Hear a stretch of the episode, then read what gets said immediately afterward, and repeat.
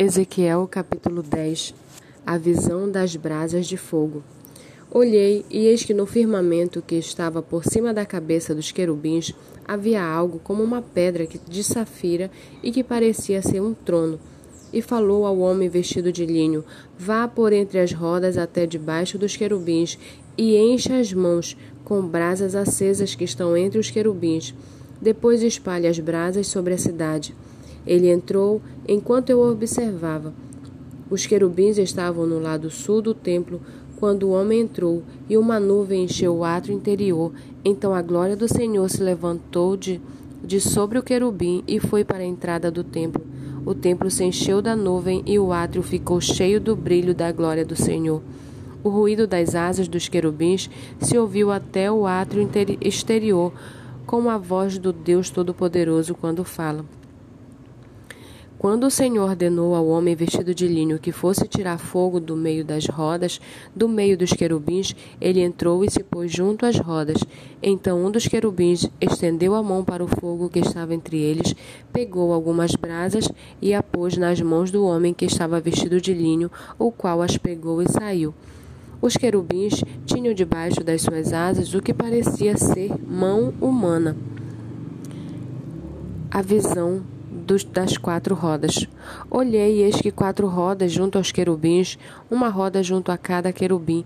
O aspecto das rodas era brilhante como pedra de berilo. Quanto ao seu aspecto, as quatro rodas tinham a mesma aparência. Era como se uma roda estivesse dentro da outra.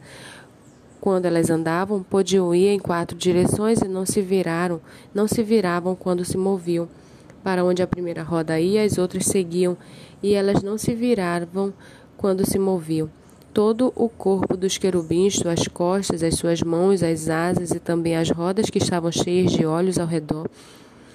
Quanto às rodas, pude ouvir que foram chamadas de giratórias. Cada um dos seres viventes tinha quatro rostos. O primeiro era o rosto de querubim, o segundo o rosto humano, o terceiro o rosto de leão e o quarto o rosto de águia.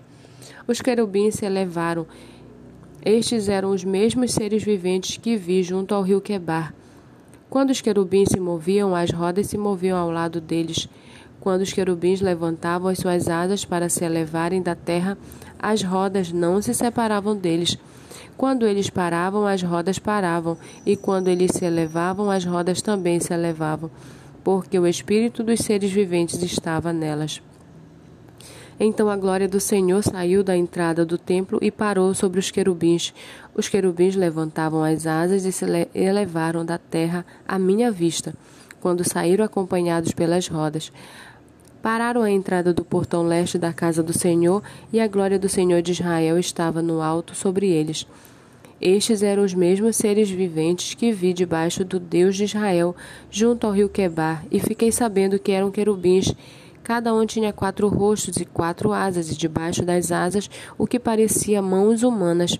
A aparência dos seus rostos era como dos rostos de que, de que eu tinha visto junto ao rio Quebar. Tinham o mesmo aspecto, eram os mesmos seres, cada um andava para a sua frente.